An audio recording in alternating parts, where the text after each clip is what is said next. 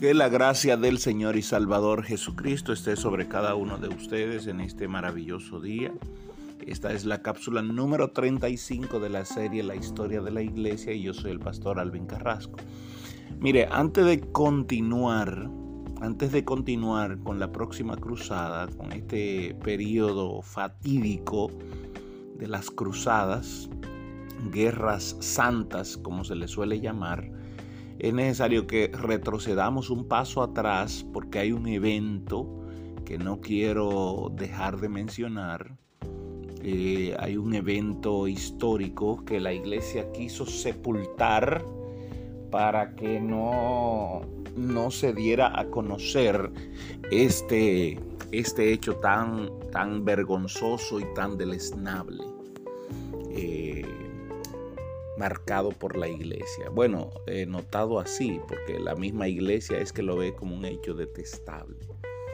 Y esto habla de cuando los intereses del hombre son los que intervienen y no la voluntad y no la, la decisión de Dios.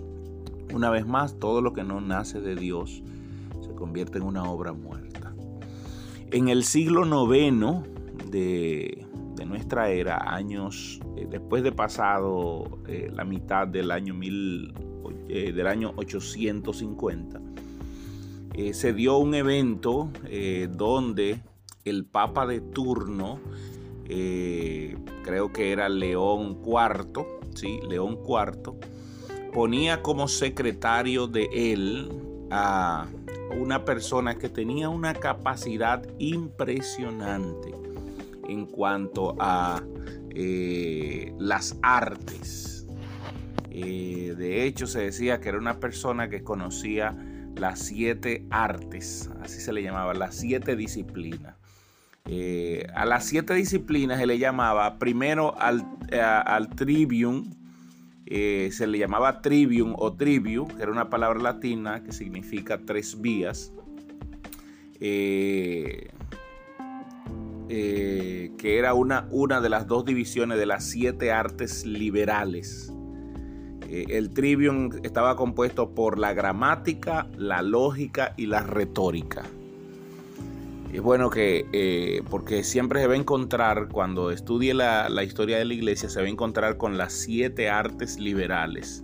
Las primeras tres, que se conocía como el trivium, era la gramática, la lógica y la retórica y las otras cuatro que se conocía como cuatribio eran la aritmética, la geometría, la música y la astronomía. Entonces, estas siete artes que las cito, número uno, gramática, número dos, lógica, número tres, retórica, número cuatro, aritmética, número cinco, geometría, número seis, música y número siete, astronomía, era lo que se conocía como las siete artes liberales había una persona que conocía las siete artes liberales de manera espectacular. Así que el Papa León IV lo nombra a esa persona como su secretario, eh, puesto que él tenía un problema, eh, una enfermedad, y esa persona era quien le ayudaba, ese secretario era quien le ayudaba. Lo que nunca nadie se enteró de que ese secretario no era un secretario, sino una secretaria. Había nacido en una familia pobre, aprendió latín y eh, fue llevado, eh, fue llevada esa persona a la ciudad, a la ciudad de Roma, donde allí eh, tuvo que cortarse el cabello y vestirse como hombre para poder incluirse, ser incluido en, en la cúspide o, entre los hombres, porque las mujeres no tenían esas virtudes, ni siquiera sabían leer ni escribir. Sin embargo, esta mujer aprendió la lectura y la el primer lugar donde trabajó fue en una biblioteca y según se dice que allí leyó cientos y cientos de volúmenes de todas, de todas las disciplinas. Por eso sabía esto de las siete artes liberales. Esta muchacha se eh, eh, nació en Magusia, en una familia pobre. Eh, su papá era un monje y entonces al aprender latín con su papá, que sabía latín, fue llevado por eso, por una persona quien la, terminó de instruir. Vestido de hombre, el Papa, al oír de este, de este personaje que sabía tanto, el Papa lo llamó a sus aposentos. Pero el Papa tenía una enfermedad, el Papa, estamos hablando de León IV, tenía una enfermedad que al final lo llevó a la tumba. Así que era el momento de elegir a una persona capacitada para que sea el nuevo papa. El problema estaba en que nadie era más capacitado que esta joven. Y como nadie sabía que era mujer, lo eligieron como papa. Fíjese esto, lo eligieron como papa. De hecho, déjeme recomendar aquí una película que se llama Johanna la Pontífice. Así se llama la película, la puede buscar en internet y verla. Y esto fue una historia real, años 872, entre 872 y 862. Es algo que la iglesia ha querido sacar y de hecho a, a este personaje lo tienen como antipapa. Porque el nombre, cuando ella llegó a ser papa, se cambió el nombre y se puso Juan VIII Así es como es conocido en la historia y Juan VIII es uno de los antipapas de la Iglesia Católica. Bien, Johanna, eh, una vez que llega a ser papa, hizo un buen trabajo. El único problema es que ella se enamoró de uno de los guardianes y en las noches se acostaba con, con ese guardián. Eh, claro, eh, debía guardar el secreto hasta que llegó el evento de la marcha de San Pedro, como se llama. Y en la marcha de San Pedro, ella estaba embarazada a punto de dar a luz. La vestimenta que usaba el Papa en ese momento era bastante ancho, por lo tanto nadie nunca notó de que estaba embarazada. Justo en la caminata de San Pedro, eh, el Papa debía montarse en un burro para simular a Cristo entrando a Jerusalén. Ella se montó y al montarse en el burro empezaron los dolores de parto. Y cuando cayó al suelo pensaron que alguien había herido al Papa y cuando fueron a revisar que vieron mucha sangre se dieron cuenta de que no era un hombre sino que era una mujer embarazada que estaba pariendo.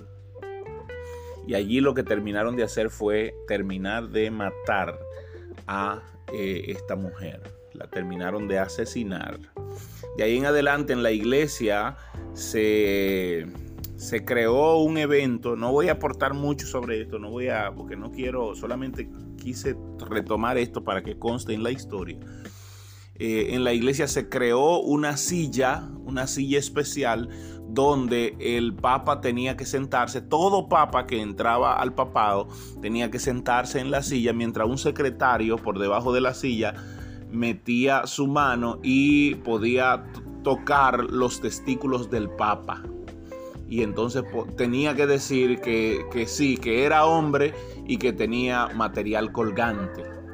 Y esto se hizo durante más de 200 años en la iglesia eh, en la iglesia. Más de 300 años se hizo. Cada vez que se elegía un nuevo papa tenía que hacerse la misma ceremonia para constatar de que era un hombre y no una mujer.